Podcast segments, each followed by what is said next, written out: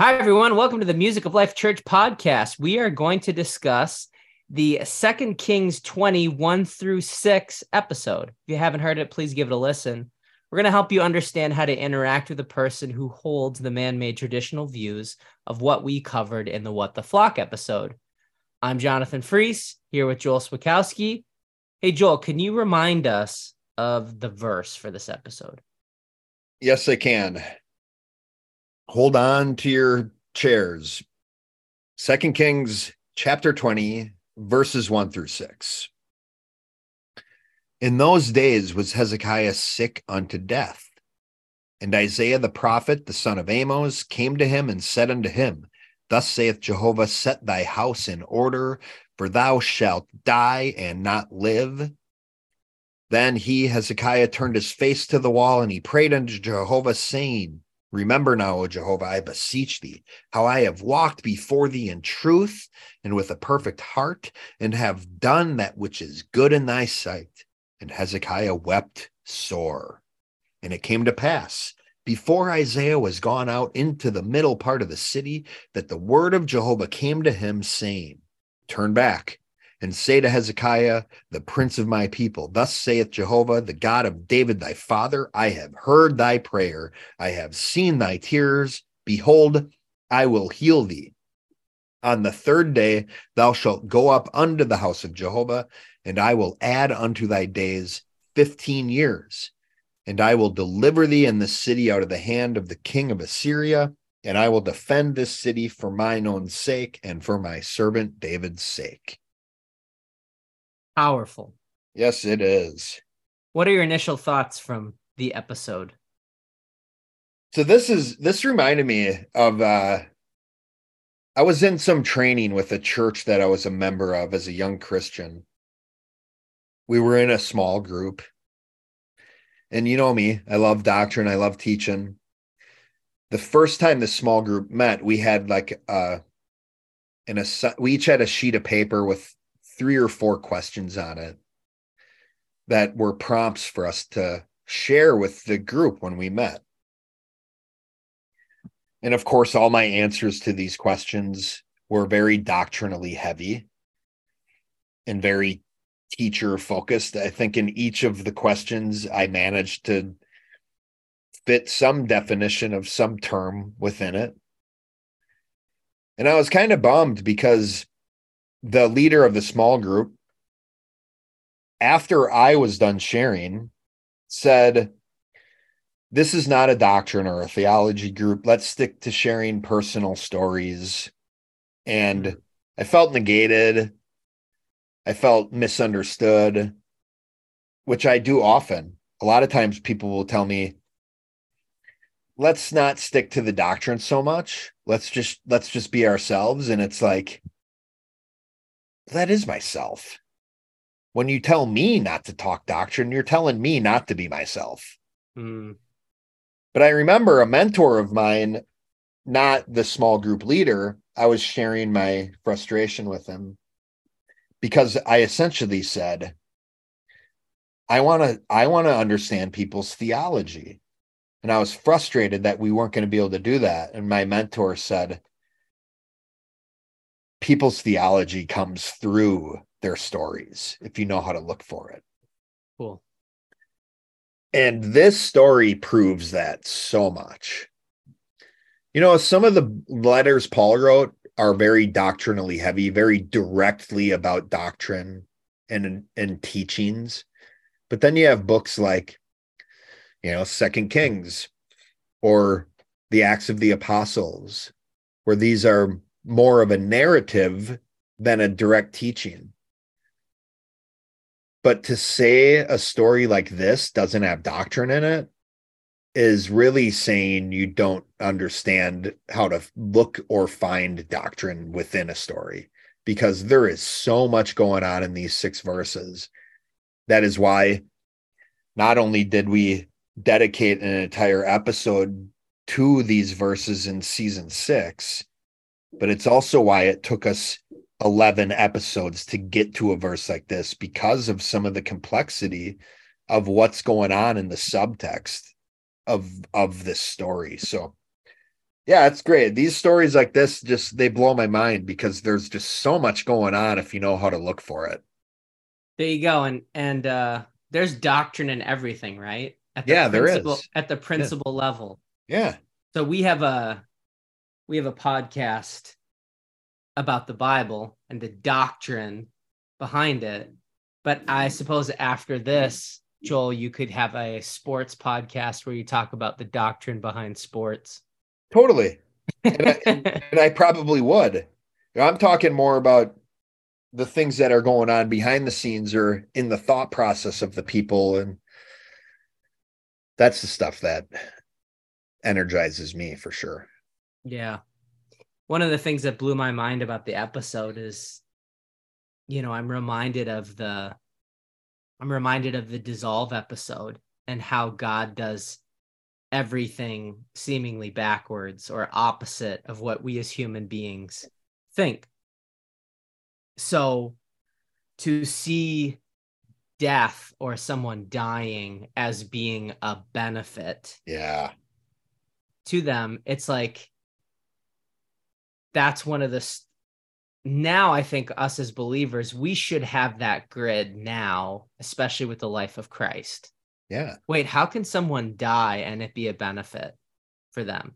It's like Hezekiah, that story ought to have primed all of us for the fact and the disciples that, you know, Christ could die and it would all be for the benefit of people. Sounds yeah, very great. opposite. How would the king how would a king die and provide a benefit for the people? It's like Hezekiah's story is of a righteous king who was going to die. And Jesus is the ultimate righteous king that did choose to die. Yeah, and it, that dissolved perspective is the intangible causes, right?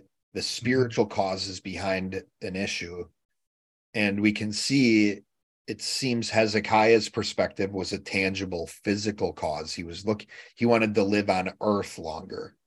Hmm. And if he took a step back and looked looked at his life from the spiritual perspective, he may have made a different decision. But yeah, God's just always and completely. Hezekiah put his spiritual value up for an exchange, and Jehovah responded in kind. I love that because, you know, in conversations with God, I wonder how much of this is a negotiation. And if Hezekiah would have responded by, whoa, 15 years. Um, is there will there be any negative effects to granting me these 15 yeah. years? Mm. And you know, how many times it seems like these benefits are so good, but to be again now we're at we're at the uh the episode where we talk about being contrastive yeah yes there yeah. are all of these benefits but what are the detriments yeah mm. and if we look contrastively is it possible that god is blessing us because we have reward and we desire this thing but there are detriments in all of our lives for the thing that god is giving to us that could exceed the the the benefits. Yeah, and I wonder if Jehovah was trying to warn Hezekiah as as Jehovah does. We learn that from First Samuel chapter 8, right? When the people mm-hmm. ask for a king, Jehovah right. before he grants them their request gives them the laundry list of things that will go wrong if they if he gives them this request.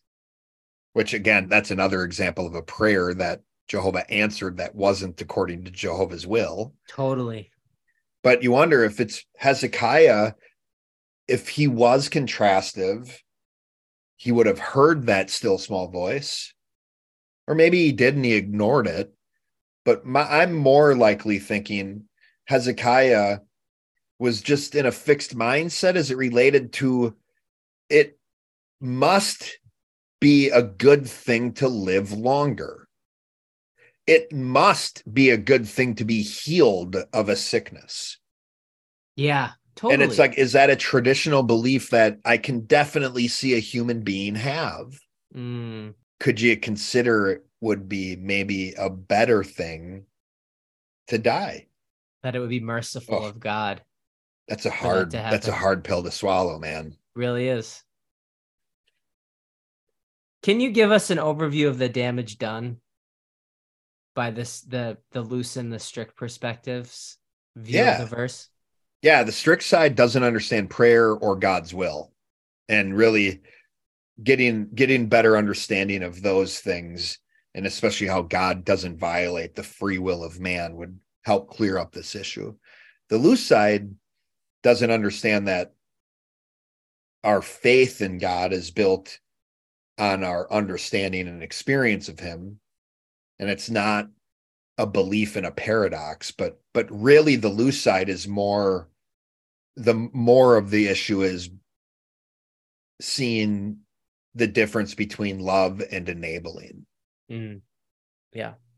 How would you handle a person who holds to the man-made belief about the verse?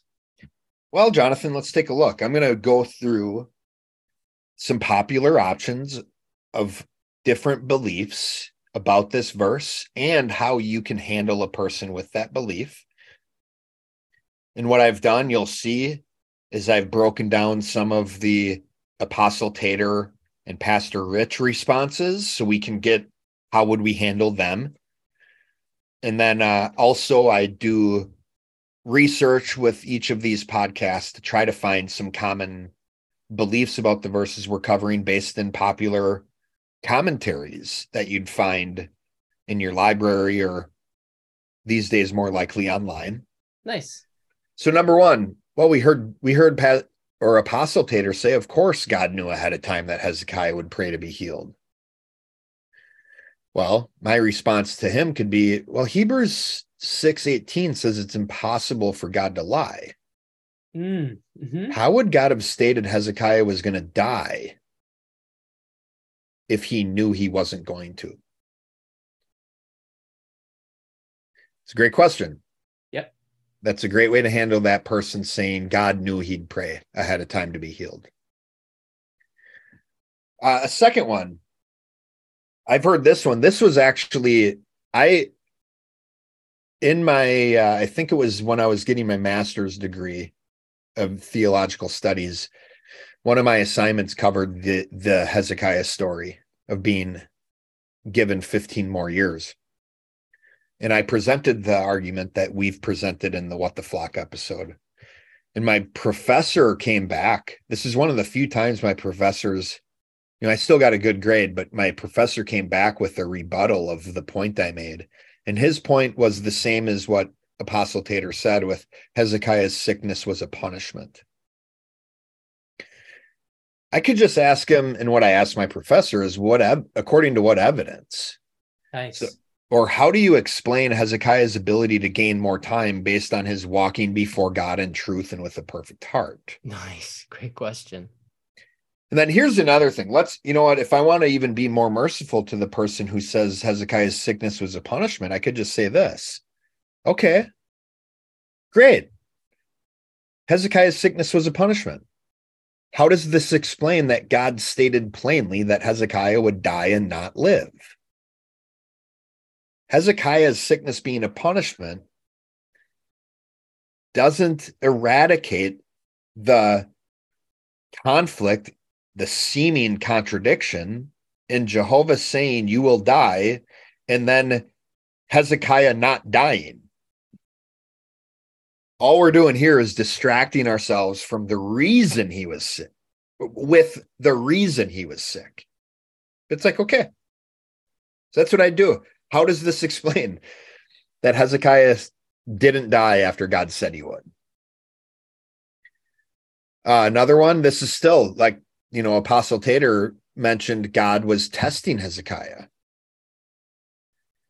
I get this. And here, again, so many of these different responses and how to handle these people with any of these beliefs starts with some question.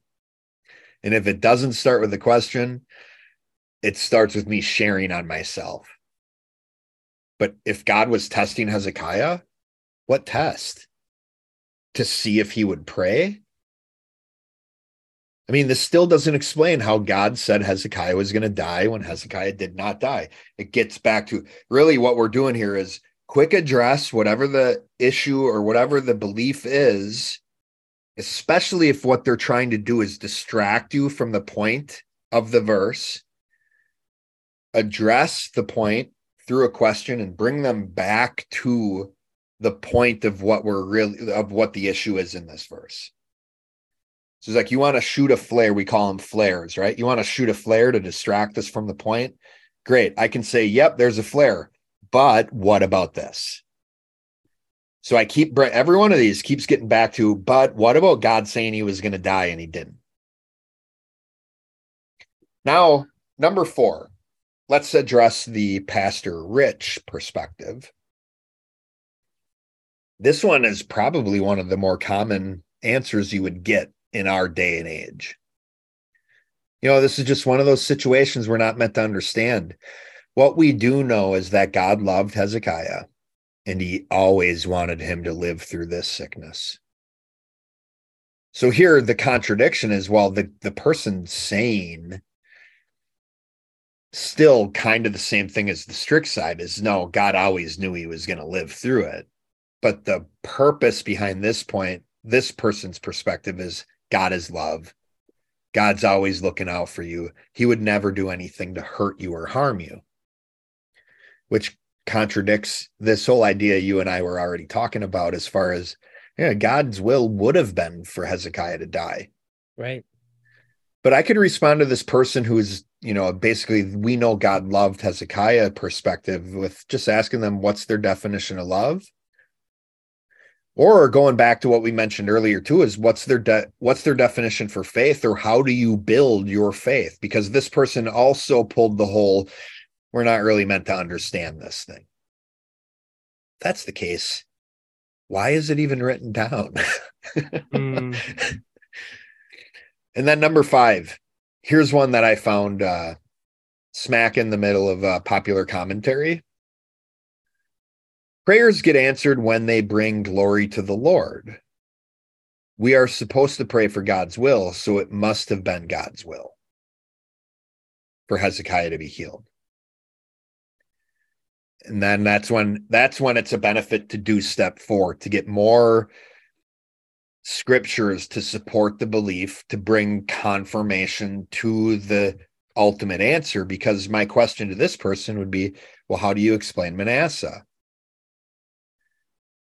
did Manasseh's sins bring glory to the Lord? Because that's your point. God will answer in prayers that are according to his will. So it must have been Manasseh, it must have been the God's will for Manasseh to do evil in the land. For Manasseh to burn his sons in fire. So those are five popular or common perspectives about these passages that and and how we would recommend handling them. Excellent. Can you remind us once more what the ultimate answer is for this verse? Yes sir. The only explanation that was non-contradictory with the rest of god's word was hezekiah's prayer and hezekiah's righteousness aka his reward his spiritual value caused god to move and heal hezekiah and that God did not know everything that would happen ahead of time. So we saw omniscience, according to God, means he knows all the causes that exist and their effects. So if the causes change, then the pronounced effects change as well. I'd recommend listening to the Omnis episode, season two, episode two, and even God's Will, part five, the prophecy episode, season five, episode 15 because what we do in explaining that episode is that a prophet can only state the effects that will occur according to the causes that exist. And that if the causes change, then even a pronounced prophecy of an effect, although it could have been true at the time it was stated, doesn't mean it's guaranteed to happen, which we saw here with Hezekiah. We also saw in the book of Jonah ultimately we saw that God was trying to love Hezekiah by having him die. It would have been better or good for Hezekiah to die and not be healed. It would have prevented Manasseh from being born, which may have, well, it, it would have changed the history of the Israelite people and and of course uh, Judah, where Manasseh was king over. But big, big point. This story proved it was possible to pray against God's will, have God answer a prayer that was against his will. And the key to that is the person praying needed to have enough spiritual value. Okay, we have gone over this verse many times.